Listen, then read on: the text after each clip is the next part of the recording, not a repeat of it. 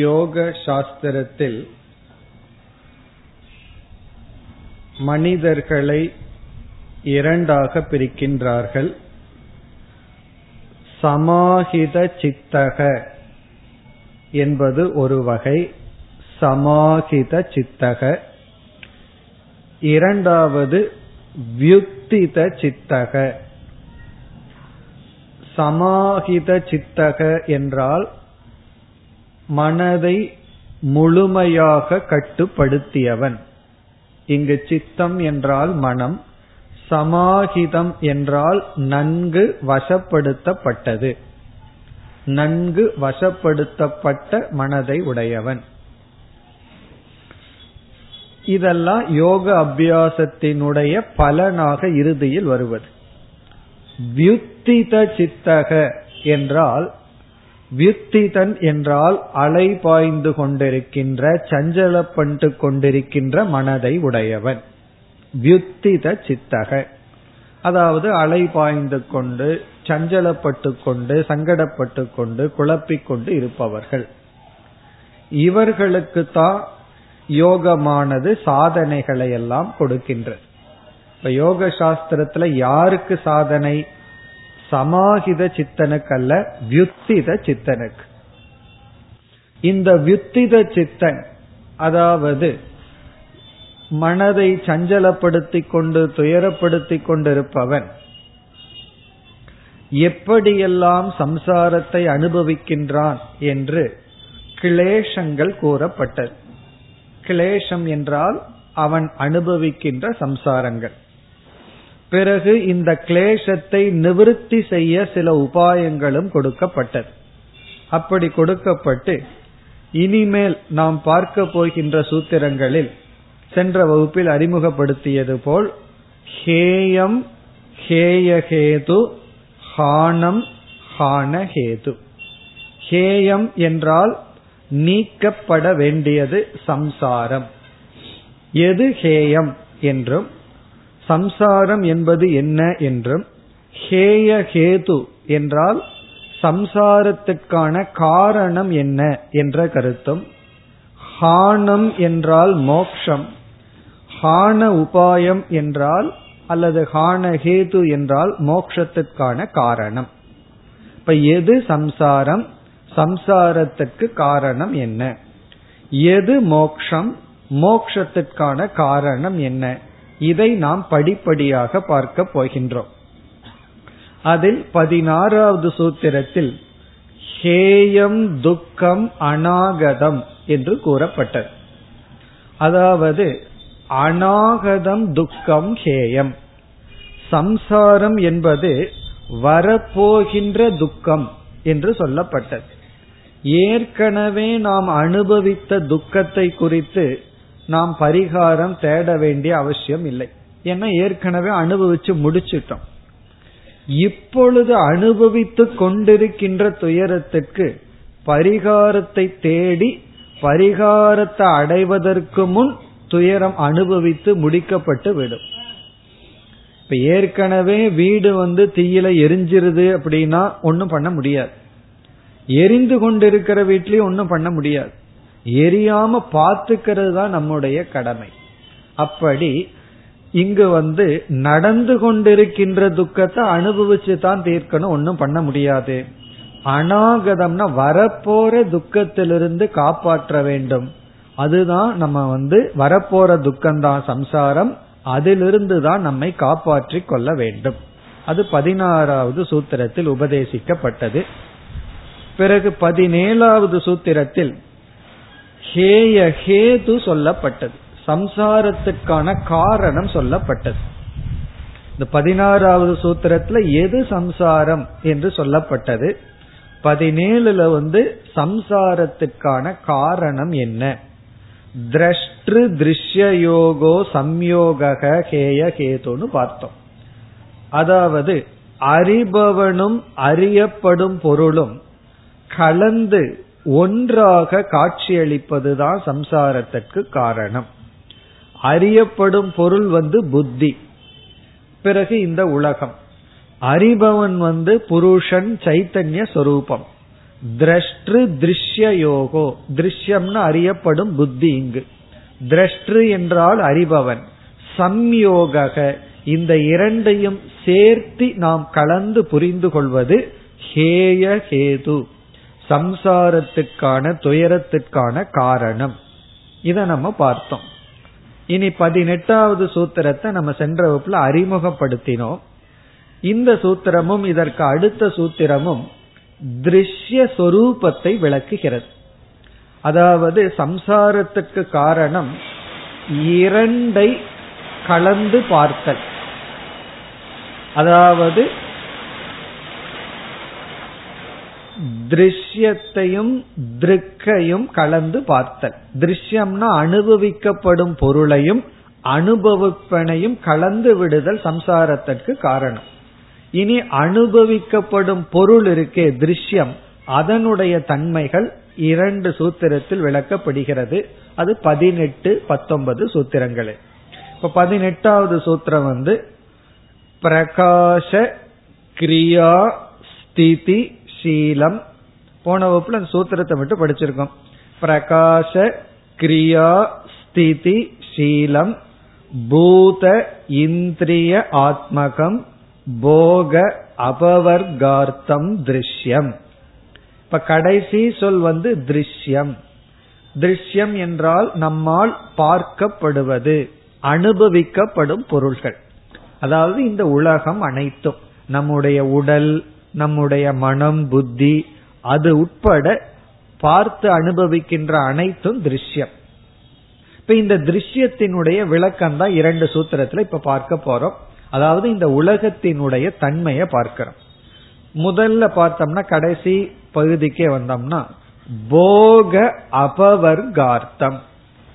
எல்லாருக்கும் ஒரு கேள்வி வருது, எதுக்கு வந்து இந்த உலகத்தை பகவான் படைச்சார், இந்த உலகம் எதற்காக, அர்த்தம்னா என்ன பிரயோஜனத்துக்காக இந்த உலகம் இருக்கு?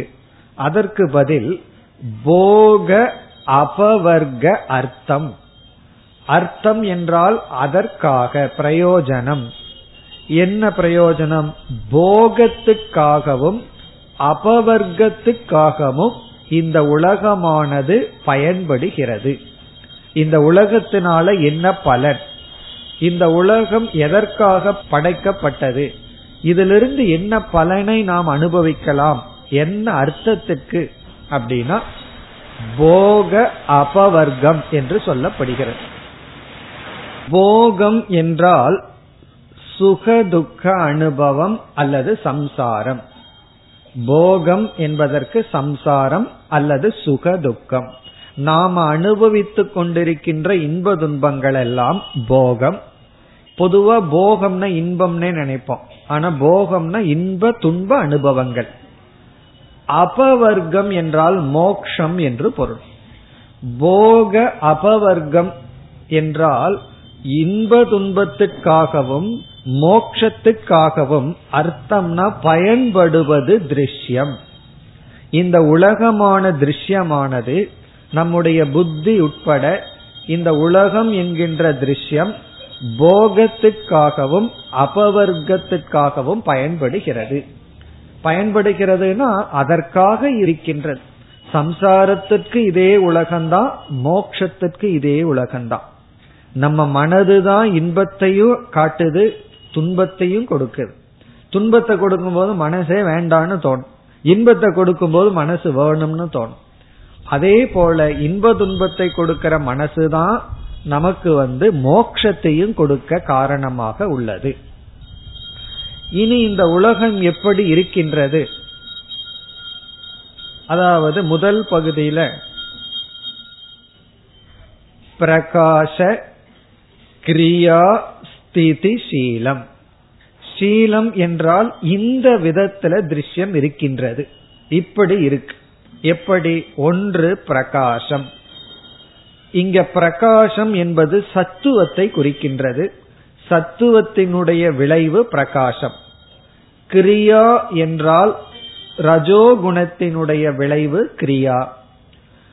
ஸ்திதி என்றால் அப்படியே இருத்தல், ஜடமாக இருத்தல், அது தமோ குணத்தினுடைய விளைவு. இப்ப பிரகாச கிரியா ஸ்திதி சீலம் என்றால் சத்துவ ரஜ சமோ குண ரூபமாக இருப்பதுதான் திருஷ்யம். இப்ப பிரகாசம்னா ஒளி, அறிவுன்னு அர்த்தம், அது சத்துவம். கிரியான ஆக்டிவிட்டி, செயல், அது ரஜஸ். ஸ்திதி அப்படின்னா அப்படியே இருத்தல், ஜடமா மந்தமா இருத்தல். இப்ப பிரகாச கிரியா ஸ்திதி சீலம் என்றால் சத்துவ ரஜஸ் தமஸ் இந்த மூன்று குண வடிவமாக இருப்பது. பகுதி பூத இந்திரிய ஆத்மகம். பூதம் என்றால் பஞ்சபூதங்கள், நாம் அனுபவித்துக் கொண்டிருக்கின்ற பஞ்சபூதங்கள். இந்திரியங்கள் என்பது வந்து ஞானேந்திரியம், கர்மேந்திரியம் போன்ற ஞானத்தை கொடுக்க செயல் செய்ய உதவும் கருவிகள். ஆத்மகம், ஆத்மா என்றால் இங்கு சித்தம், நம்முடைய மனம், இவைகளுடன் கூடியது. அப்ப இதிலிருந்து பதஞ்சலி என்ன சொல்கின்றார்? திருஷ்யம்ங்கிற லிஸ்டில நம்முடைய மனம், நம்முடைய உடல், இந்திரியங்கள் எல்லாம் வந்து விடுகிறது.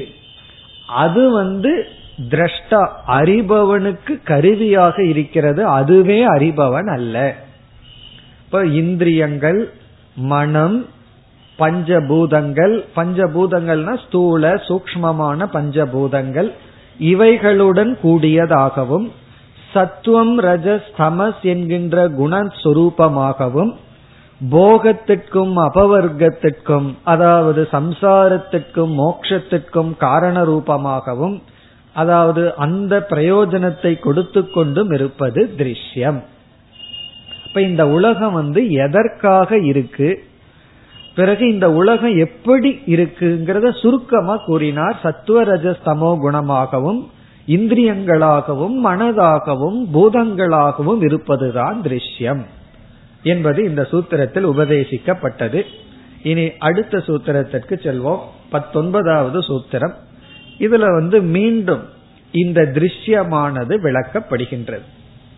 இப்பொழுது பத்தொன்பதாவது சூத்திரத்திற்கு சென்றால், இந்த சூத்திரமானது விசேஷ, முதல் சொல் வந்து விசேஷ, இரண்டாவது சொல் அவிசேஷ. இந்த விசேஷத்துக்கு முன்னாடி ஒரு ஆ, அவிசேஷ. அடுத்த சொல் லிங்க மாத்திர. விசேஷ அவிசேஷ லிங்க மாத்திர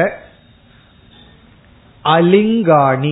அடுத்த சொல் அலிங்காணி, லிங்கத்துக்கு முன்னாடி ஒரு ஆ போட்டு அலிங்காணி. இப்ப விசேஷ அவிசேஷ லிங்க மாத்திர அலிங்காணி, இதெல்லாம் ஒரு வார்த்தை, இத்தனை சொற்கள் சேர்ந்து ஒரே ஒரு வேர்டு. விசேஷ அவிசேஷ லிங்க மாத்திர அலிங்காணி. இனி கடைசி சொல் குண பர்வாணி. குண குண குண பர்வாணி, ப இர் வாணி, குண பர்வாணி. இதான் சூத்திரம்.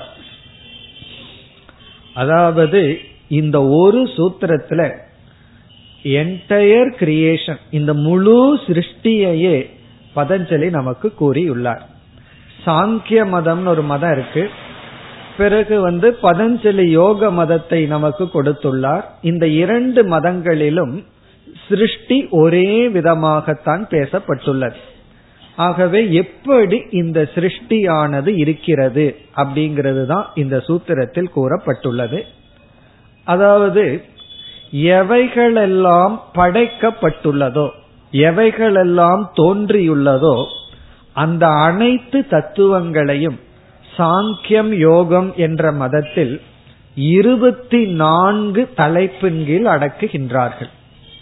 இருபத்தி நான்கு தத்துவம் என்று சொல்வார்கள். அதாவது அவர்களுடைய முறைப்படி இதையெல்லாம் நாம் ஏற்றுக்கொள்கின்றோம். பகவான் கீதையில சாங்கியர்கள் கூறிய சில சிருஷ்டியை உதாரணமாக எடுத்துக்கொண்டும் பேசுவார். அதனால இதுல எல்லாம் நமக்கு கருத்து வேறுபாடு இல்லை. எதெல்லாம் படைக்கப்பட்டுள்ளதோ அதை வந்து இருபத்தி நான்கு தலைப்பின் கீழ் அடக்கி இவ்விதம் படைக்கப்பட்டுள்ளது என்று சொல்கிறார்கள். அந்த சிருஷ்டி பிரகாரத்தை இந்த சூத்திரத்தில் வைத்துள்ளார். இப்ப இந்த நாம பார்த்த இந்த சொற்கள்ல இருபத்தி நான்கு தத்துவங்கள் இருக்கின்றது. அதாவது விசேஷ அவிசேஷ லிங்க மாத்திர அலிங்காணி, இந்த நான்கு சொற்கள்ல இருபத்தி நாலு தத்துவத்தை சேர்த்து வச்சிருக்கார். இப்ப எந்தெந்த சொற்களுக்குள்ள என்னென்ன தத்துவங்கள் அப்படிங்கறத நம்ம பார்ப்போம். அதற்கு முன்னாடி இவங்களுடைய சிருஷ்டியினுடைய ஸ்டெப்ஸ் எப்படி, படி எப்படின்னு பார்ப்போம். இவர்கள் என்ன சொல்கிறார்கள், புருஷன் என்கின்ற ஒரு அறிவு சொரூபமான ஒரு தத்துவம் இருக்கின்றது, அது பிறக்கவில்லை, ஆகவே அதை பற்றிய சிருஷ்டிய பேச முடியாது. நம்ம வந்து பிரம்மன் பிறக்காத தத்துவம், சைத்தன்ய சொரூபம் சொல்வது போலே சொல்கிறார்கள். பிறகு வந்து நாம மாயான்னு சொல்ற இடத்துல அவர்கள் அறிமுகப்படுத்துவது பிரதானம் என்கின்ற முதல் சொல், பிரதானம். இப்ப அவங்க வந்து நாம வந்து எப்படி மாயின்னு ஒன்னு பிரம்மத்தை சார்ந்திருக்குன்னு சொல்றோமோ அதே போல அவர்கள் வந்து புருஷனை சார்ந்திருக்குன்னு சொல்லாம பிரதானம்னு ஒண்ணு இருக்கு, அதுக்கு அவர்கள் கொடுக்கிற இனியொரு பெயர் பிரகிருதி. பிரதானம்னு சொல்லுவார்கள் அல்லது பிரகிருதி என்று சொல்வார்கள். அந்த சொல் வந்து இந்த சூத்திரத்தில் அலிங்கம் என்ற சொல்லால் குறிப்பிடப்பட்டுள்ளது. அலிங்கம், அதாவது லிங்கம்ங்கிற சொல்லுக்கு பொருள் வந்து அடையாளம் அர்த்தம். லிங்கம் அப்படின்னா அடையாளம். எப்போ அடையாளம் வரும்னா எது வெளி தோற்றத்திற்கு வந்துள்ளதோ அதுலதான் அடையாளத்தை பார்க்க முடியும். வெளி தோற்றத்திற்கு வராததுல அடையாளங்களை எல்லாம் பார்க்க முடியாது. இப்போ ஒரு மரத்தை பார்த்து இது ஆலமரமா அரச மரமான்னு சொல்லுங்கன்னு சொன்னா நான் சில அடையாளங்களை வச்சு சொல்லிடலாம். அரச மரத்துக்கு இப்படித்தான் இலை இருக்கும், ஆலமரத்துக்கு இப்படி இருக்குன்னு சொல்லிடலாம். ஆனா விதைய வச்சுட்டு அரச மரத்தினுடைய ஆலமரத்தினுடைய விதை தெரிஞ்சதுன்னா ஓகே, விதை தெரியாம இருப்பவர்களுக்கு போய் காட்டுனா காட்ட முடியாது, அதற்குள்ள வந்து அடையாளங்கள் இல்லை. இப்ப வெளி தோற்றத்திற்கு வருவது லிங்கம், வெளி தோற்றத்திற்கு வராத நிலையில் இருக்கிறது தான் அலிங்கம் அப்படின்னு சொல்வது. அப்ப வந்து இவர்கள் முதலில் அறிமுகப்படுத்தும் தத்துவம் பிரதானம் அல்லது பிரகிருதி அல்லது வந்து அலிங்கம். இந்த சூத்திரத்துல சொல்ற வார்த்தை அலிங்கம். இனி இவர்கள் என்ன சொல்கிறார்கள், இந்த பிரதானம்ங்கிறது மூன்று குணங்கள் சமமாக இருக்கின்ற அவஸ்தை. சத்துவம் ரஜஸ் தமஸ் இந்த மூன்று குணங்களும் சமமா இருக்கு, அதனால எதுவும் நடைபெறாமல் அப்படியே இருக்கின்றது. சத்துவ ரஜஸ் குணங்களுக்குள்ள மாற்றம் இல்லாம பூர்ணமா இருக்கு. பிறகு குணங்களுக்குள் வேறுபாடு வர ஆரம்பம் ஆகிறது. அப்படி ஆரம்பிக்கும் பொழுதுதான் சிருஷ்டி துவங்குகிறது என்று சொல்கிறார்கள். குணங்களினுடைய வேற்றுமை வர ஆரம்பிக்கும் பொழுது படைப்பானது துவங்குகிறது. அப்படி துவங்கும் பொழுது முதலாக வெளிவரும் தத்துவத்தை அவர்கள் வந்து மகத் என்று அழைக்கிறார்கள். மகத் தத்துவம். இப்ப மகத் அப்படிங்கிறது பிரதானத்திலிருந்து முதலில் வெளிப்பட்ட தத்துவம். பிறகு மகத்துங்கிற தத்துவத்திலிருந்து அடுத்தது வெளிப்பட்ட தத்துவம் அகம் என்று சொல்கிறார்கள். அகம்ங்கிற தத்துவம். அப்ப பிரதானம், இரண்டாவது வந்து மகத், மூன்றாவது வந்து அகம். பிறகு இந்த அகம்ங்கிறதுக்குள்ள பார்த்தோம் அப்படின்னா பிரதானத்திற்குள்ளேயே மூணு குணம் இருக்குன்னா மகத்துக்குள்ளேயும் மூணு குணம் இருக்கு, அகம்ங்கிற தத்துவத்திலேயே மூணு குணம் இருக்கு.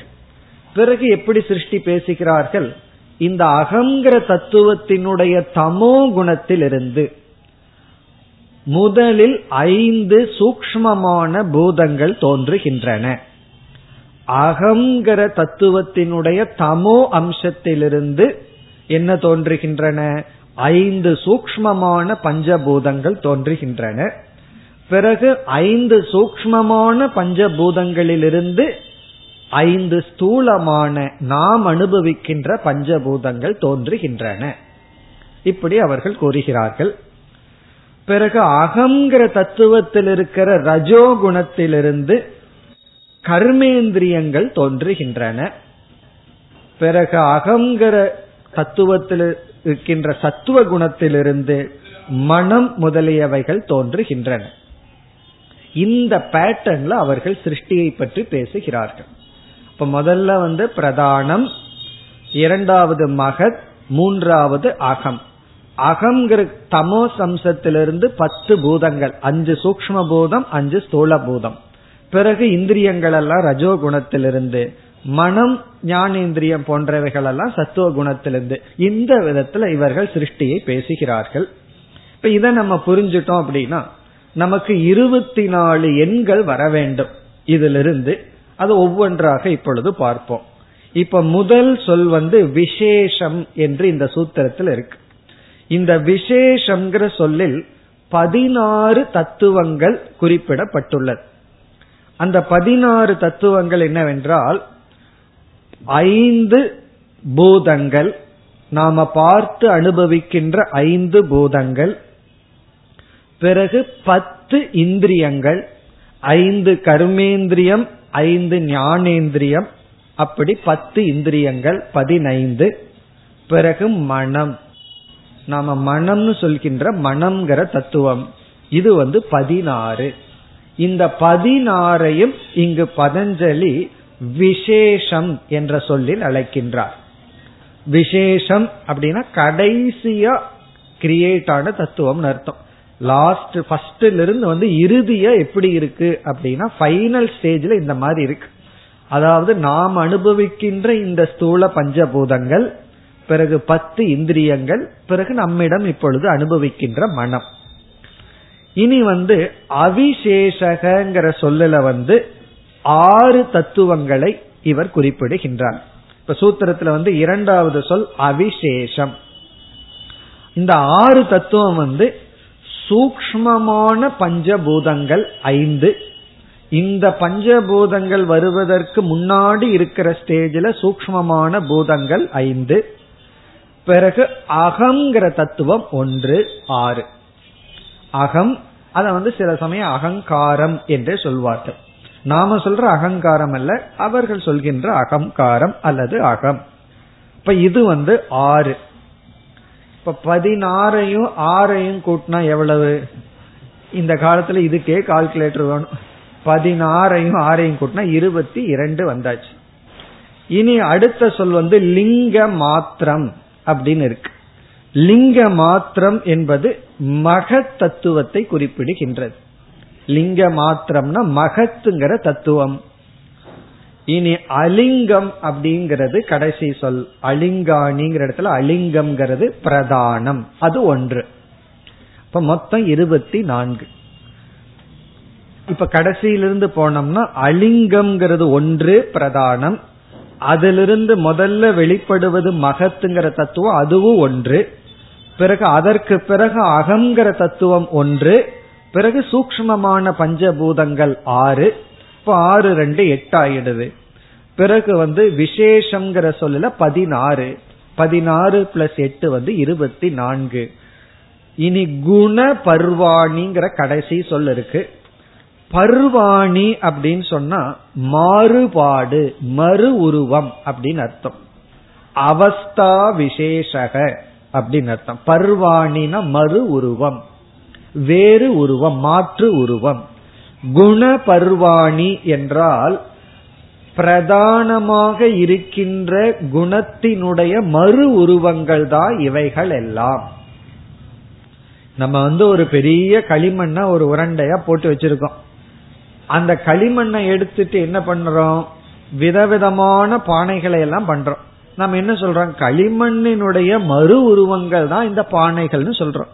அதே போல பிரதானத்தினுடைய மறு உருவங்கள் தான் இந்த அத்தனை தத்துவங்களும். இப்ப குண பர்வாணி என்றால் குணத்தினுடைய அவஸ்தா விசேஷங்கள் இந்த இருபத்தி நான்கு.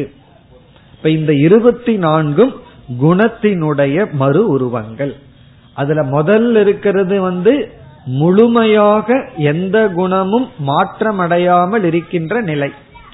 அதிலிருந்து மீதி எல்லாமே மாற்றங்கள் அடைந்து குணரூபமாக இருப்பதுதான் சிருஷ்டி. இதுதான் திருஷ்யம். இப்ப இந்த சூத்திரத்திலையும் சென்ற சூத்திரத்திலையும் என்ன சொல்லி இருக்கார்? திருஷ்யம் அப்படிங்கிறது மோட்சத்துக்கு பயன்படுவதாகவும், துயரத்துக்கு அல்லது சுகதுக்கமான சம்சாரத்துக்கும் பயன்படுகின்றது. அதனாலதான் சில பேர் என்ன நினைப்பார்கள், இந்த உலகமே வேண்டாம், ஏன்னா அது துக்கத்துக்கு தான் காரணம்னு நினைப்பார்கள். ஆனா சாஸ்திரம் வந்து துக்கத்துக்கு காரணமான அதே உலகம்தான் மோட்சத்துக்கும் காரணம். எந்த மனசு நம்ம துயரப்படுத்துதோ அதே மனசுதான் சில சமயம் சந்தோஷப்படுத்துது. அதே மனசினுடைய துணை கொண்டுதான் நம்ம மோட்சத்தையும் அடைந்தாக வேண்டும். ஆகவே இந்த உலகம் போக அபவர்க்கத்திற்காக பயன்படுகிறது. பிறகு எப்படி எல்லாம் இருக்குன்னா சத்துவரஜஸ்தம சீலமாக இருக்கிறது, இந்திரியங்களாக மனதாக இருக்கிறதுன்னு சொல்லி பிறகு பத்தொன்பதாவது சூத்திரத்தில் முழு சாஸ்திரத்துல அவர்களுடைய சாஸ்திரத்துல சிருஷ்டி கிரமத்தை எப்படி சொல்கிறார்கள் அப்படிங்கறத குறிப்பிட்டார். இப்ப நம்ம வேதாந்தத்துல வேற பேட்டர்ன்ல பேசுவோம், அதெல்லாம் தத்துவ போதம்ங்கிற நூல் எல்லாம் படிச்சோம் அப்படின்னா அதுல எப்படி சிருஷ்டிகள் எல்லாம் பேசப்பட்டுள்ளது அப்படிங்கறதெல்லாம் பார்க்கலாம். இப்ப வேதாந்த நூல்கள்ல வந்து நம்ம வேதாந்த ரீதியா எப்படி எல்லாம் சிருஷ்டி வந்ததுன்னு சொல்லுவோம். அதெல்லாம் ஓரளவுக்கு சேர்ந்தே வரும், இங்க சொல்ற பேட்டர்ன்லயே கொஞ்சம் மாறுதலுடன் வரும். அது எப்படி இருந்தாலும் பரவாயில்ல, இந்த சிருஷ்டிய விதவிதமா நம்ம விளக்கலாம். அப்படி விளக்கி உள்ளார்கள். இது சம்சாரம்னா என்ன, சம்சாரத்துக்கு காரணம் என்னன்னு சொல்லப்பட்டது. ஹேயம்னா என்னன்னா வரப்போற துக்கம்தான் சம்சாரம், அதைத்தான் நம்ம நீக்க வேண்டித்ததுன்னு சொன்னார். பிறகு வந்து அதற்கு காரணம் திருஷ்யமும் திரஷ்டாவையும் சேர்த்தி கொள்வதுதான் அப்படின்னு சொன்னார். உடனே திருஷ்யம்னா என்ன என்று கூறிவிட்டார். இனி நாம் இருபதாவது அடுத்த சூத்திரத்திற்கு செல்வோம். இப்ப இந்த இருபதாவது சூத்திரத்துல வந்து அடுத்த தலைப்புக்கு வருகின்றார். திரஷ்டாவினுடைய சொரூபத்தை கூறுகின்றார்.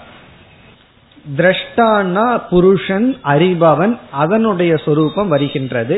இப்பொழுது சூத்திரத்திற்குள் சென்றால் முதல் சொல் வந்து திரஷ்டா, திரஷ்டா. அடுத்த சொல் வந்து திருஷி மாத்ரக, திருஷி திருஷி மாத்ரக, திரஷ்டா திருஷி மாத்ரக. அடுத்த சொல் சுத்தக அபி, சுத்தக அபி. திரஷ்டா திருஷி மாத்ரக சுத்தக அபி. கடைசி சொல் பிரத்யய, பிரத்யய அனுபஷ்யக, பிரத்யய அனுபஷ்யக. இதுதான் சூத்திரம். இப்ப இந்த சூத்திரத்துல வந்து திருஷ்யத்தினுடைய சொரூபம் சொல்லப்பட்டதற்கு பிறகு திரஷ்டாவினுடைய சொரூபம் கூறப்படுகிறது. இப்படி இருக்கிறது தான் திரஷ்டா, அறிபவன் புருஷன், இப்படி இருக்கிறது தான் திருஷ்யம். எதற்குனா நாம தான் ரெண்டினுடைய தன்மை தெரியாமல் கலக்கி விட்டமே, ஆகவே இரண்டினுடைய தன்மை தெளிவாக உபதேசிக்கப்படுகிறது.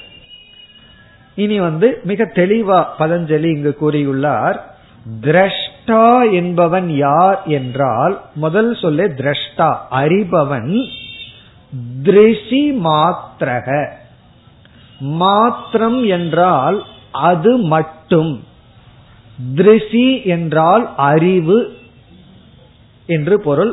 திருஷி மாத்ரகனா அறிவு சொரூபமாக மட்டும் இருப்பவன், அது வந்து வெறும் சைத்தன்ய சொரூபம். திருஷி மாத்ரக இஸ் ஈக்வல் டு சைத்தன்ய சொரூபம் ஏவ, அறிவு சொரூபமாக மட்டும் இருப்பவன். பிறகு இவன் எப்படிப்பட்டவன், அடுத்த சொல் வந்து சுத்தக, தூய்மையானவன். இங்க சுத்தகங்கிற சொல்லல எந்த விதமான மாற்றத்தையும் அடையாதவன் என்பது பொருள். அவிகாரி, விகாரத்தை அடையாதவன். இதெல்லாம் தான் புருஷனுடைய சொரூபம். அவர்கள் வந்து புருஷன் பிரகிருத்தின்னு சொல்கிறார்கள். புருஷனை வந்து திருக் அல்லது திரஷ்டா, பிரகிருதி அப்படிங்கறதான் பிரதானம் அலிங்கம் எல்லாம் நம்ம பார்த்தோம். அதுதான் முக்குண வடிவம், அதுதான் இந்த மாதிரி இருபத்தி நான்கு தத்துவங்களில் இருக்கின்றது. அந்த ஒன்று இருபத்தி மூன்றாக உருவெடுத்து மொத்தம் இருபத்தி நாலு தத்துவங்களா இருக்கின்றதுன்னு பார்த்தோம். ஆனா இது வந்து சுத்தம், எந்த மாற்றத்தை அடையாமல் அப்படியே இருக்கிறது. அதாவது அசுத்தம் எப்பொழுது வரும்னா மாற்றம் வரும் பொழுது அசுத்தம் வரும். நம்ம குளிச்சுட்டு அப்படியே இருக்கோம், அந்த நேரத்துல ஒரு மாற்றமும் வரல, அதனால சுத்தமாவே இருப்போம். வெளியே போற தூசி நம்ம மீது படுகிறது, வேர்வைங்கிறது ஒன்று உற்பத்தி ஆகுது, உடனே என்ன ஆகுது, அசுத்தம் வந்து விடுகிறது. இப்ப மாற்றம் வந்தாதான் அசுத்தம் வரும், அப்படியே இருந்தா சுத்தமாகவே இருக்கும். ஆகவே அறிவு சொரூபமான சுத்தமானவர். பிறகு ஒரு வார்த்தையை பதஞ்சலி போடுறார், அபி, அப்படி சுத்தமாக இருந்த போதிலும் என்ன தவறு நம்மிடம் நடந்து விட்டதுங்கிறத கடைசி சொல்லல சொல்ற. பிரத்யய அனுபஷ்யக, நம்முடைய மனதில் ஏற்படும் எண்ணங்களை வந்து அந்த சைத்தன்யத்துல போட்டு பார்க்கும் பொழுது இந்த மனதுடன் சேர்ந்து அதுவும் செயல்படுவது போல் தெரிகிறது. சுத்தக அபி, அவன் தூய்மையானவனாக இருந்த போதிலும் பிரத்யய அனுபஷ்யக, இங்க பிரத்யம் என்றால் புத்தி, பிரத்யம்னா எண்ணம் அர்த்தம், அந்த எண்ணம் உருவாகின்ற புத்தி. அனுபஷ்யக என்றால் இந்த புத்தியை அனுசரித்து பார்க்கும் பொழுது அவனும் விவகாரம் செய்வது போல் தெரிகிறது. பிரத்ய அனுபஷ்யகனா அதை தொடர்ந்து பார்த்தால், அணுனா அதை தொடர்ந்து பார்த்தால், புத்தியோட இவனை சேர்த்து பார்த்துட்டோம்னா இவனும் பார்ப்பவன், கேட்பவன், செயல்படுபவன், அதாவது விகாரத்தை உடையவன் போல் தெரிகிறது. ஞான சொரூபியாக இருந்த போதிலும் இவன் வந்து விவகாரத்தில் இருப்பவன் போல், அனைத்து விகாரத்தையும் உடையவன் போல் தெரிகிறது. சரி, புத்தியில என்னென்ன விகாரங்கள் இருக்கின்றது என்று கேட்டால், முதல் விகாரம் வந்து பரிணாமம். நம்ம புத்தியில வர்ற முதல் தன்மை பரிணாமம். பரிணாமம்னா மாற்றம்னு அர்த்தம். அதாவது நாம வந்து ஒரு பொருளை பார்க்கிறோம், அந்த பொருளை பார்த்து அதை பற்றிய ஞானம் வரணும்னா புத்தி பரிணாமத்தை அடைய வேண்டும். அதாவது இந்திரியங்கள் வழியா மன எண்ணம் அங்க போய் அந்த பொருளினுடைய உருவத்தை அப்படியே பிக்சர் எடுத்து, போட்டோ எடுக்கிற மாதிரி எடுத்து நம்ம மனசுல வச்சு ஒரு மாற்றத்தை அடைஞ்சாதான் ஞானத்தை அடைய முடியும். அப்ப புத்தியினுடைய முதல் காரியம் வந்து பரிணாமம். பிறகு இரண்டாவது என்ன பண்ணும் அப்படின்னா சாந்தம். சில சமயங்கள்ல புத்தி அப்படியே அமைதியா இருக்கும், அது வந்து புத்தியினுடைய ஒரு விகாரம். நமக்கு ரொம்ப சந்தோஷமா இருக்கும், பரவாயில்லையே புத்தி வந்து ரொம்ப சாந்தமா இருக்குன்னு. அப்படி நினைச்ச உடனே அடுத்த செகண்ட் என்னவா மாறுமா, கோரம். இதெல்லாம் சாஸ்திரத்திலே சொல்ற வார்த்தைகள். சாந்தம், கோரம், ஒரே கோரமா இருக்குன்னு சொல்றமே, இதெல்லாம் சமஸ்கிருத வார்த்தை தான், யோக சாஸ்திரத்துல பயன்படுத்துற வார்த்தை. கோரம்னா உடனே அந்த பேய் பிசாசு மாதிரி மாறிடுமா. பேய் பிசாசு நம்ம பார்க்க வேண்டிய அவசியமே இல்லை, சில சமயம் நம்ம புத்திய பார்த்தாவே அதுதான். அப்படி வந்து கோரமா மாறிடுமா. ஒரு நேரம் சாந்தமா இருக்கும், நமக்கு பெருமை வந்த உடனே அது கோரமா மாறியும். சரி, சில சமயங்கள்ல என்னவாகுமா, மூடம். மூடப்போ அப்படியே மந்தமா இருக்கும். அவ்வளவு தூரம் புத்திசாலித்தனமா இருந்த புத்தி சில சமயம் ஒண்ணுமே புரியாம போயிடும். சில ரொம்ப யோசிச்சுட்டு இருக்கிறவங்களுக்கு திடீர்னு ஒரு நேரத்துல ஒண்ணுமே விளங்காம போகும். அப்படி இந்த யோக சாஸ்திரத்துல புத்திக்கு அவஸ்தா திரயம் சொல்கிறார். சாந்தம், கோரம், மூடம். அது சில சமயம் சாந்தமா இருக்குமா, சில சமயம் கோரத்துடன் இருக்குமா, சில சமயம் மூடம் அப்படின்னு இருக்குமா. இதையும் பார்த்தோம்னா சத்துவம், ரஜஸ், தமஸ்.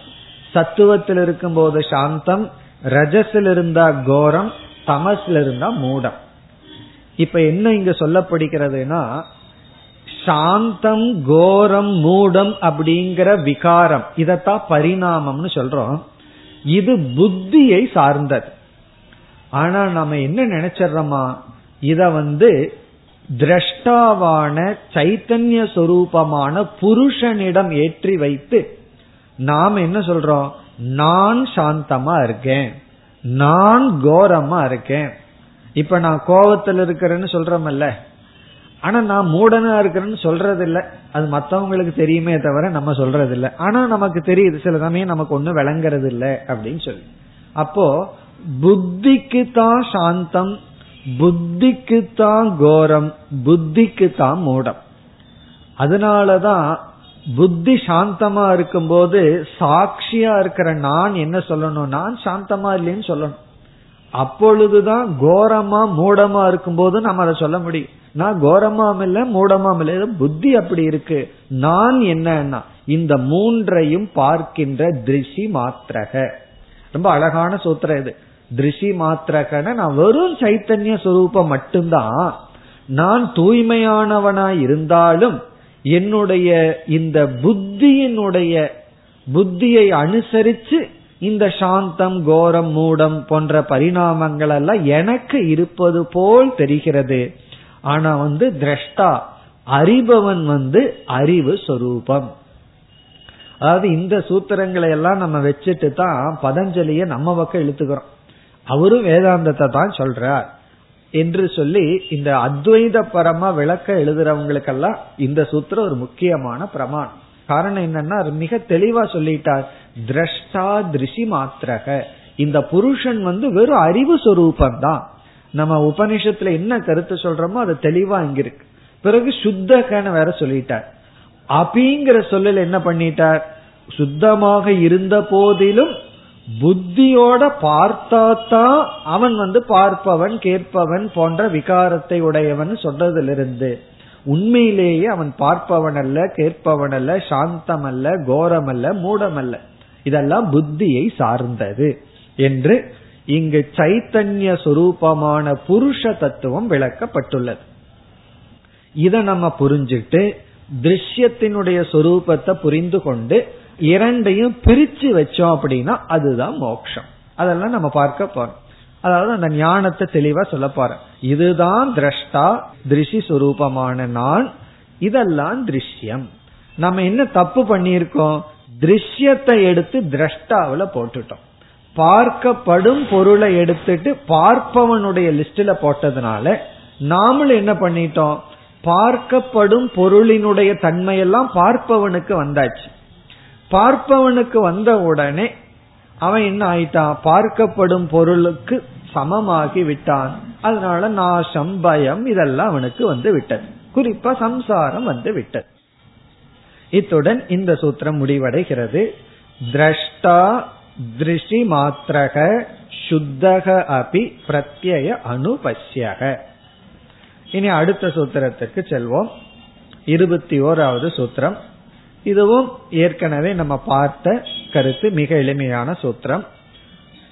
முதல் சொல் ததர்த்தக, ததர்த்தக. அடுத்த சொல் ஏவ, ததர்த்தக ஏவ திருஷ்யஸ்ய திருஷ்யஸ்ய ஆத்மா, திருஷ்யஸ்ய ஆத்மா. கடைசி சொல் ததர்த்தக ஏவ திருஷ்யஸ்ய ஆத்மா. அதாவது திருஷ்யம் அப்படிங்கிற இந்த உலகத்திற்கு மிக ஒரு முக்கியமான ஒரு தன்மையை நம்ம புரிந்து கொள்ள வேண்டியது ஜடஸ்வரூபம். திருஷ்யம் வந்து ஜடஸ்வரூபம், அனுபவிக்கப்படும் பொருள். இந்த உலகம் ஜடஸ்வரூபம். எதெல்லாம் நம்ம அனுபவிக்கிறோமோ அதெல்லாம் ஜடஸ்வரூபம். இப்படி சொன்ன உடனே நமக்கு ஒரு சந்தேகம் வந்துடலாம். நான் வந்து ஒரு மனுஷனை பாக்கிறேன், நான் அந்த மனுஷனை அனுபவிக்கிறேன், அவன் ஜடஸ்வரூபம் இல்லையே, அவன் ஒரு உணர்வு சொரூபம் தானே அப்படின்னு சொன்னா, நாம அனுபவிக்கிறது அவனுடைய ஜடமான உடலை, உடலைத்தான் நம்ம அனுபவிக்கிறோம். அவனுக்குள்ள அந்த ஜடமான உடலுக்குள்ள இருக்கிற அறிவு இருக்கே, அதை நம்ம பார்க்கவே முடியாது. அதனாலதான் ஒருவர் இறந்து கிடந்தா நம்ம பார்த்து சொல்லவே முடியாது, அவர் வந்து இறந்திருக்காரா இல்லையான்னு. சில சிம்டம்ஸை வச்சுதான் சொல்ல முடியும், போய் பார்த்து தொட்டு பார்த்து தான் சொல்ல முடியும். இவர் வந்து நம்ம அறிவை பார்க்கிறதா இருந்தா தூரத்திலிருந்தே பார்த்து சொல்லிடலாம். ஆகவே நம்ம என்னைக்குமே ஜடத்தை தான் அனுபவிக்கின்றோம்.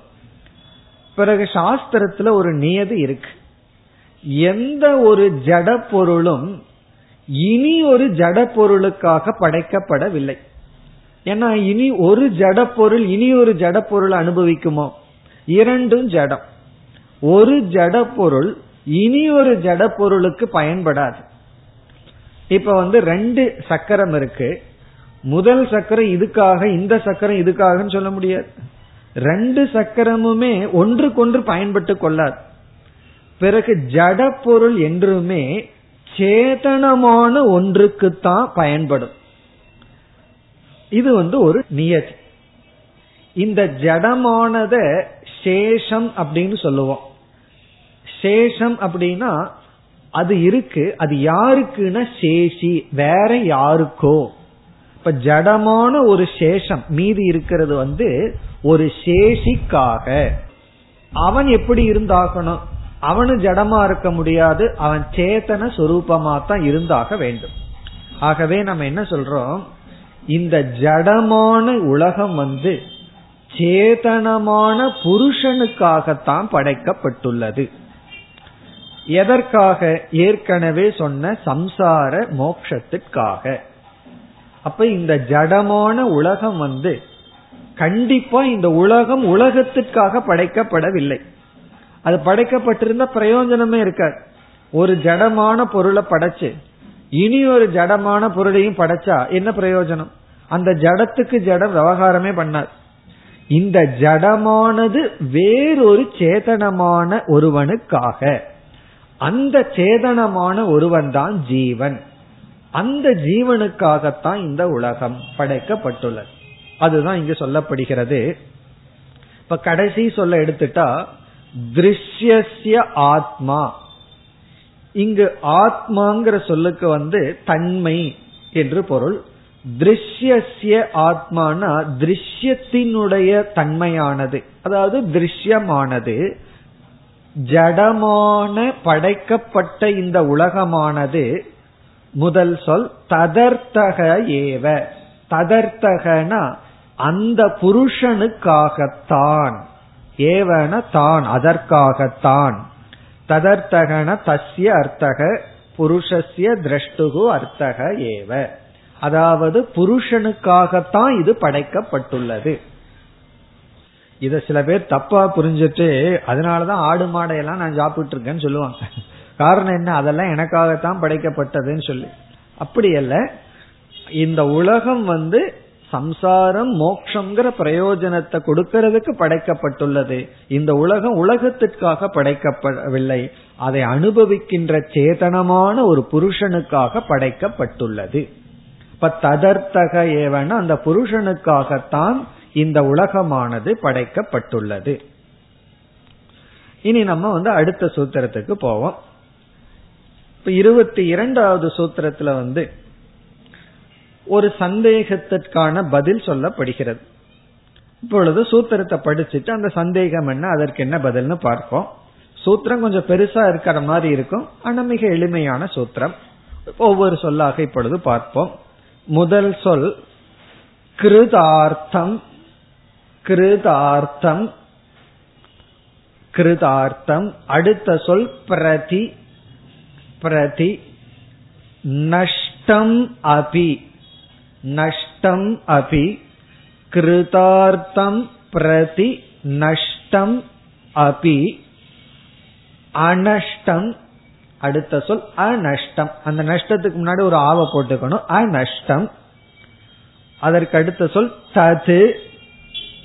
தது அந்ய. அந்ய சாதாரணத்துவாத். சாதாரணத்துவாத் நம்ம தமிழ்ல சொல்ற சாதாரணம் தான், சாதாரணமா இருந்து சொல்லுவோம், அதேதான் சாதாரணத்துவாத். அதனால யாருமே சமஸ்கிருதம் கலக்காம பேச முடியாதுன்னு அர்த்தம், சாதாரணத்துவாத். இப்ப முழு சூத்திரத்தை பார்த்தோம்னா கிருதார்த்தம் பிரதி நஷ்டம் அபி அனஷ்டம் தது அந்ய சாதாரணத்துவாத். சூத்திரம் ரொம்ப பெருசா இருக்கு, கருத்து மிக சிம்பிள். இப்ப இங்க என்ன சந்தேகத்திற்கு இங்க பதஞ்சலி பதில் சொல்றாருன்னா, இந்த புருஷனுக்காகத்தான் இந்த உலகம் அப்படின்னு சொல்லிட்டா, இந்த புருஷன் யார், என்ன இந்த புருஷனுடைய எதற்காக இந்த திருஷ்யமான உலகம், இந்த உலகமே புருஷனுக்காகன்னு சொல்லிட்டா, இந்த புருஷனுக்கு எதற்காகனா போக அபவர்க்கம்னு சொன்னோம். போகம்னா சம்சாரம், அபவர்க்கம்னா மோட்சம். ஒரு கால் ஒரு புருஷன் வந்து சம்சாரியா இருந்து மோட்சத்தை அடைஞ்சிட்டான்னு வச்சுக்குவோமே, பிறகு எதற்கு இந்த திருஷ்யம்? அப்ப என்ன ஆகணும்? ஏதோ ஒரு புருஷன் வந்து இந்த உலகத்தை பயன்படுத்தி மோட்சத்தை அடைஞ்சிட்டா இந்த உலகமே இல்லாம போயிடணும். இப்ப நம்ம வந்து ஒரு பொருள் இருந்து பயனை அடைஞ்சிட்டோம்னா அந்த பொருளை கண்டிப்பா வச்சிருக்க மாட்டோம், ஃபர்ஸ்ட் தூக்கி எரிஞ்சிருவோம். கரும்பை எடுத்து சார சாப்பிட்டதுக்கு அப்புறம் அதை கண்டிப்பா எதுக்கு வச்சிருப்போம்? ஏன்னா அதுல இருந்து பிரயோஜனத்தை அடைஞ்சிட்டோம், அதை வேண்டான்னு ஒதுக்கிடுவோம். அதே போல இந்த பிரபஞ்சம், இந்த உலகம் வந்து மோட்சத்திற்காகனா ஒருத்த மோட்சத்தை அடைஞ்ச உடனே உலகம் இல்லாம போயிடணும், அதுக்கப்புறம் உலகத்தினால பிரயோஜனமே இல்லையே. அப்படி இருக்கும் பொழுது எத்தனையோ பேர் மோட்சத்தை அடைந்து விட்டார்கள், பிறகு இந்த உலகம் இருக்கே அது ஏன், அது எப்படி இருக்கு அப்படிங்கறதா கேள்வி. அதாவது ஒரு புருஷன் மோட்சத்தை அடைஞ்சிட்டா இந்த உலகத்தினுடைய பலன் முடிஞ்சாச்சு, அதற்கு பிறகு எதற்கு இந்த உலகம் இருக்கு, ஏன் எதற்கு இருக்க வேண்டும், எப்படி இருக்க முடியும் அப்படிங்கிற கேள்விக்கு இங்க பதஞ்சலி பதில் சொல்றார். நம்ம வேதாந்தத்துல என்ன சொல்லுவோம், புருஷங்கிறது ஒன்றாக இருந்தாலும் அந்த புருஷன் வந்து சிதாபாசனாக பலவாக இருந்து கொண்டு இருக்கின்றார்கள், பல ஜீவாத்மாக்களா இருக்கு. ஒரு ஜீவாத்மாவுக்கு தான் முக்தி அடைஞ்சிருக்கே தவிர மற்ற ஜீவாத்மாக்களுக்கெல்லாம் இந்த உலகம் தேவை அப்படின்னு சொல்லுவோம். கிட்டத்தட்ட அதன் அடிப்படையில தான் இங்கு பதில் சொல்லப்படுகிறது. ஆனா யோக சாஸ்திரத்துக்கும் வேதாந்த சாஸ்திரத்துக்கும் ஒரு பெரிய வேற்றுமை என்னன்னா, மூலமான புருஷன் ஒருவன் அப்படின்னு நம்ம சொல்றோம், இவர்கள் வந்து புருஷன் வந்து அனந்தம் என்று சொல்கிறார். இப்படித்தான் யோகம் சொல்லுதுன்னு பலர் சொல்கிறார்கள், சில வேதாந்தாச்சாரியர்கள் பதஞ்சலி அப்படி சொல்லல, நம்ம சொல்றபடிதான் சொல்கிறார்கள் அப்படின்னு சொல்றாங்க. ஆனா பலர் வந்து யோக மதப்படி அனந்த புருஷாகா, எண்ணிக்கைக்கு அடங்காத புருஷர்கள் இருக்கிறார்கள், அதன் அடிப்படையிலேயே இங்க பதிலையும் பார்க்கலாம். அப்படி பார்த்தோம்னா ஒரு புருஷன் மோட்சத்தை அடைஞ்சா அவனுக்குத்தான் இந்த உலகம் இல்லாம போகுதே தவிர மீதி ஆளுகளுக்காக இந்த உலகம் இருக்கின்றது. அதாவது ஒரு சாஸ்திரத்துல ஒரு தோஷம், ஏக முக்தௌ சர்வ முக்தி, ஒருத்த முக்தி அடைஞ்சிட்டா எல்லா முக்தி அடைஞ்சாங்கன்னு தோஷம் வந்துடும். அப்படி அது உண்மையா இருந்ததுன்னு வச்சுக்கோமே, நம்ம எல்லாம் சேர்ந்து ஒரு ஆளை பிடிச்சு எப்படியோ முக்தி அடைன்னு அடைய வச்சிடலாம். காரணம் என்ன, அவரு பண்ணாவே போதுமே, நம்ம கஷ்டப்பட வேண்டாம், அப்படி பண்ணி விட்டுறலாம். இதையே யாராவது ஒரு ஆளை பிடிச்சு கஷ்டப்பட்டு அவனுக்கு வைராகியத்தை கொடுத்து விவேகத்தை கொடுத்து நீ எப்படியாவது முக்தி அடைஞ்சிருப்பான்னு சொல்லி பாடுபட்டு அவனுக்கு முக்தியை கொடுத்தா நம்ம எல்லாம் சேர்ந்து அவனோட சேர்ந்து போயிடலாம். ஆனா அது முடியாதுன்னு சொல்லப்படுது. ஒருவன் முக்தி அடைஞ்சிட்டா அவன் தான் முக்தி அடைகிறான், மற்ற முக்தி அடையாதவர்களுக்காக இந்த உலகம் இருக்கும் இருக்கின்றது. அதான் பதில். இனி நம்ம சூத்திரத்துக்குள்ள போனா எளிமையாக விளங்கிவிடும். கிருதார்த்தம் பிரதி நஷ்டம் அபி. கிருதார்த்தம் என்றால் இந்த உலகத்துல வந்து செய்ய வேண்டியதெல்லாம் செஞ்சு முடிச்சவன் அர்த்தம். கிருதார்த்தம், கிருதம்னா செய்யப்பட வேண்டியது, கிருதார்த்தம் அப்படின்னா செய்யப்பட வேண்டியதையெல்லாம் செய்து முடித்தவன். அவன் வந்த வந்த வேலையை முடிச்சுட்டான்னு அர்த்தம். சில சமயம் சில பேர் வந்து பிசினஸுக்காக எங்காவது போவார்கள், போன வேலையை பார்க்காம மீதி வேலையை பார்த்துட்டு இருப்பாங்க, பர்ச்சேஸ் பண்ணிட்டு ஊரை சுத்திட்டு. அப்படி இல்லாம புத்திசாலி என்ன பண்ணுவாங்க, முதல்ல வந்த வேலையை முடிப்பார்கள், முடிச்சிட்டு மீதி வேலையை ஜாலியை சுத்திட்டு வருவார்கள். அப்படி இந்த உலகத்துக்கு வந்த வேலை என்னன்னா மோட்சத்தை அடையிறது, அதுதான் கிருதார்த்தம்னு சொல்றது. கிருதார்த்தம் என்றால் வந்த வேலையை முடித்தவர்களுக்கு, பிரதினா அவர்களை பொறுத்தவரை, நஷ்டம் அபி இந்த உலகமே நஷ்டமான போதிலும் அவர்களுக்கு இந்த உலகம் பிரதானம் எல்லாம் தேவையில்லை, அவர்களுக்கு அது போனாலும் அனஷ்டம். அனஷ்டம்னா நஷ்டமாகாம இருக்கு, யாருக்குன்னா மற்றவர்களுக்கு அது சொல்லப்படுகிறது. நஷ்டம் அப்படின்னா அவர்களுக்கு இந்த உலகம் தேவையில்லாத போதிலும் அனஷ்டம்னா நஷ்டம் இல்லாம இந்த உலகம் அப்படியே இருக்கு. ஏனென்றால் தது அந்நிய சாதாரணத்துவார், தது அந்நியஸ்ய, ததன்யஸ்யனா மற்றவர்களுக்கு, முக்தி அடையாதவர்களுக்கு சாதாரணத்துவார் அது வந்து காமனா இந்த உலகம் இருக்கின்றது, பொதுவாக இருக்கின்றது. அதாவது பொதுவாகவே இது படைக்கப்பட்டுள்ளது. முக்தி அடைஞ்ச உடனே இது உடனே போயிடாது, இது எல்லாத்துக்கும் சாதாரணமா இருக்கு. முக்தி அடைஞ்சவனுக்கு இது இல்லாம போகுது, முக்தி அடையாதவனுக்கு சாதாரணமாக, சாதாரணம்னா பொதுவாக இருப்பதால் திருஷ்யம் அனஷ்டம் பவதி, இந்த திருஷ்யம் நஷ்டமடையாமல் இருக்கின்றது, இந்த திருஷ்யம் வந்து நஷ்டமடையாமல் இருக்கின்றது. இப்ப இதுவரை நம்ம என்ன பார்த்தோம் அப்படின்னா, அதாவது சம்சார காரணம் என்ன, அந்த சம்சாரம்ங்கிறது முதல்ல என்ன, அதனுடைய காரணம் என்னன்னு பார்த்தோம். காரணம் என்னன்னா திரஷ்டாவும் திருஷ்யமும், அறியப்படும் பொருளும் அறிபவனும் சேர்ந்து கொள்வதுன்னு பார்த்தோம். பிறகு வந்து திருஷ்யத்தினுடைய சொரூபத்தை பார்த்தோம், திருஷ்யம் இப்படிப்பட்டதுன்னு பார்த்தோம். பிறகு இந்த திருஷ்யம் வந்து எதற்காக, அதையும் நம்ம பார்த்தோம், திரஷ்டாவுக்காக. அப்படின்னா ஒரு திரஷ்டா, ஒரு அறிபவன் மோட்சத்தை அடைஞ்சிட்டா இதெல்லாம் போகணுமேனா போகாது, மற்றவர்களுக்காகனு பார்த்தோம். இனி அடுத்த இருபத்தி மூன்றாவது சூத்திரத்திற்கு செல்கின்றோம்.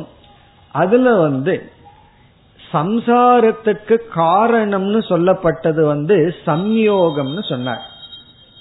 சம்யோகம்னா சேர்த்து வைக்கிறது, எதை எதையும் சேர்த்திக்கிறது, அறிபவனையும் அறியப்படும் பொருளையும் சேர்த்தி பார்க்கறது தான் சம்சாரத்துக்கு காரணம்னா, அதுக்கு பேரு சம்யோகம் அப்படின்னு அர்த்தம். இது வந்து டோட்டலி ஒரு தர்க்க வார்த்தை, தர்க்க மதத்துல பயன்படுத்துற ஒரு முக்கியமான சொல் சம்யோகம். இத நம்ம தமிழ் வார்த்தைன்னு யோகம், அதிர்ஷ்டம் அப்படியெல்லாம் எடுத்துக்கொள்ள கூடாது. சம்யோகம் அப்படிங்கிறது தர்க்கத்துல பயன்படுத்துற வார்த்தை. இதனுடைய பொருள் வந்து இரண்டை சேர்த்து பார்க்கிறதுக்கு பேரு சம்யோகம். ரெண்ட வந்து சேர்த்திக்கிறது, சேர்த்தி ஒன்றாக இருப்பது போல் பார்க்கிறது. இப்ப வந்து ஒரு மரம் இருக்கு, அதுல வந்து இலைகள் எல்லாம் இருக்கு, அதுல ஒரு கிளி அமர்ந்து கொண்டு இருக்கு, அதுவும் பச்சையா இருக்கு. கிளி வேற, மரம் வேற. நம்ம வந்து அந்த கிளியையும் மரத்தையும் சேர்ந்து இந்த மாதிரி இலை இருக்கே அப்படின்னு சொல்லி பார்த்துட்டோம்னா என்ன பண்ணிட்டோம், இரண்டு வேறான ஒன்றை சேர்த்தி புரிந்து கொண்டோம். அப்படி சேர்த்தி புரிஞ்சுக்கிறதுக்கு பேர் தான் சம்யோகம். அந்த சம்யோகத்தினுடைய லட்சணம் சொல்லப்படுகிறது. இப்ப இருபத்தி மூன்றாவது அடுத்த சூத்திரத்துல வந்து சம்யோகம்னா என்ன, நாம வந்து என்ன தப்பு பண்றோம்ங்கிறத தெளிவா காட்டுனா தான் தப்ப கரெக்ட் பண்ண முடியும். ஏன் பல பேர் வந்து தன்னுடைய தவறை திருத்திக்க மாட்டேங்கிறாங்கன்னா, அவங்களிடத்துல தப்ப தெளிவா சொன்னாவே கோபம் வந்துடும். தப்ப கேட்டா தானே நீ இந்த மாதிரி தப்பு பண்ற அப்படின்னு தப்ப நம்ம குறிப்பிட்டு காட்டி, ஒருவர் மாறணும்னா அதை கேட்கணும். ஓகே, இந்த மாதிரி நான் தப்பு பண்ணிட்டு இருக்கிறேன்னா, இந்த இடத்துல இந்த மாதிரி நான் நினைச்சிட்டேனான்னு கேட்கணும். அந்த தப்பையே நம்ம கேட்க தயாரா இல்லாததுனாலதான் தப்ப திருத்திக்காத தப்புல இருக்கும். அப்படி இந்த இடத்துல அந்த சம்யோகம்னா என்ன என்று சொல்லப்படுகிறது. இதை நம்ம புரிஞ்சிட்டோம்னா தான் நம்ம வியோகம் பண்ண முடியும். சம்யோகத்துக்கு ஆப்போசிட் வந்து வியோகம், பிரிச்சறது.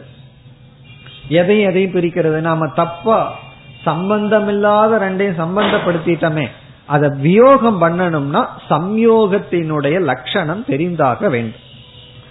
இப்ப இந்த சம்யோகத்தினுடைய லட்சணத்தை தான் இருபத்தி மூணாவது சூத்திரத்துல பார்க்க போறோம். இப்ப சூத்திரத்தை படிப்போம். இது ஒரு பெரிய சூத்திரம். முதல் சொல் ஸ்வ, ஸ்வ. அடுத்த அடுத்த சொல்லல இதனுடைய தொடர்ச்சி சுவ சுவாமி சக்தியோகோ. சுவ சுவாமி, சுவாமி, சுவ சுவாமி சக்தியோகோ. இது வந்து முதல் சொல்.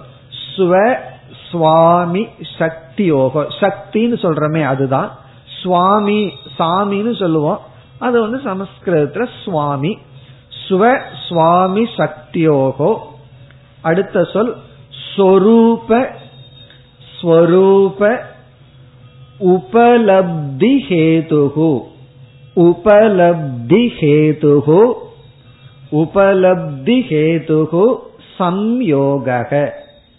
கடைசி சொல் சம்யோகஹ, உபலப்தி ஹேதுஹு சம்யோகஹ. ஸ்வ சுவாமி சத்யோகோ சொரூப உபலப்தி ஹேதுகோ சம்யோக. கொஞ்சம் கடினமான சூத்திரம் தான், இருந்தாலும் நம்ம எளிமையா புரிஞ்சுக்கிற அளவு பார்த்தா போதும். ஏன்னா தர்க்க சாஸ்திரம்னு வந்தாவே மூளை குழம்ப ஆரம்பிச்சிடும். அவங்க வந்து எதையுமே எளிமையா சொல்ல மாட்டார். எளிமையா சொன்னா அது புரியாது, புரிய சொல்லக்கூடாது, கஷ்டமா தான் சொல்லணும். அப்படி வந்து இந்த தர்க்க சாஸ்திரத்துல வந்து சம்யோகத்துக்கு ஒரு லட்சணம் சொல்கிறார்கள். அதை வந்து நம்ம எந்த அளவுக்கு எளிமையா புரிஞ்சுக்க முடியுமோ அப்படி புரிஞ்சுக்க இப்பொழுது முயற்சி பண்ணுவோம். இப்பொழுது ஆரம்பிப்போம், பிறகு நம்ம தொடருவோம். அதாவது சம்யோகம்னா சேர்க்கை. இப்ப வந்து ரெண்டு பொருளை எடுத்துக்குவோம்.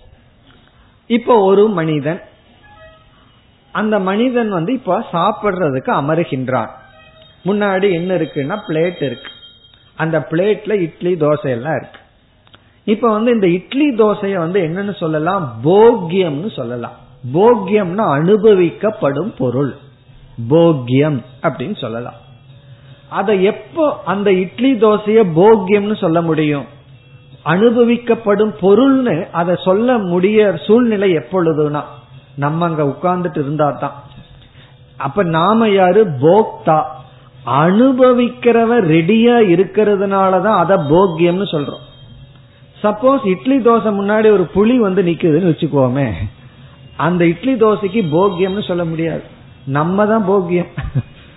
காரணம் என்ன, நம்ம தான் அது சாப்பிட போகுது, இட்லி தோசையை அது சாப்பிடாது. அப்போ அதுக்கு வந்து இட்லி தோசைய புளிய பொறுத்த வரைக்கும் போக்யம்னு சொல்ல முடியாது. காரணம் என்ன, அதை சாப்பிட்றதுக்கு ஆள் இல்லை. ஆகவே ஒரு பொருளை எப்ப போக்யம்னு சொல்லணும்னா அதுக்கு பக்கத்துல போக்தா இருந்தா சரி. என்ன எப்ப போக்தான்னு சொல்ல முடியும், பக்கத்துல போக்யம் இருந்தா. வெறும் பிளேட்டை போட்டுட்டு அதுல இட்லி தோசைய போடாம என்னைய போக்தான்னு சொல்ல முடியாது, ஏன்னா அந்த பிளேட்டை சாப்பிட முடியாது. ஆகவே போக்யம்னு ஒன்னு சொல்ல வேண்டும்னா போக்தா இருக்கணும், போக்தான்னு ஒருத்தனை சொல்லணும்னா போக்யம் இருக்கணும். இந்த ரெண்டு சம்யோகம் பண்ணாதான் போக்திரு போக்யம்ங்கிறதே நடைபெறும். இந்த சம்யோகம்னு ஒன்னு நடந்தாதான் ஒரு பொருள் போக்யம்னு ஒரு பொருள் போக்தான்னு நடைபெறும். இப்ப இந்த அளவுக்கு இப்ப நம்ம நிறுத்திக்குவோம். அடுத்த வகுப்புல சம்யோகத்தை நாம் மேலும் தொடரலாம். ஓம் பூர்ணமதః பூர்ணமிதம் பூர்ணாத் பூர்ணமுதச்யதே பூர்ணஸ்ய பூர்ணமாதாய பூர்ணமேவாவசிஷ்யதே. ஓம் சாந்தி சாந்தி சாந்தி.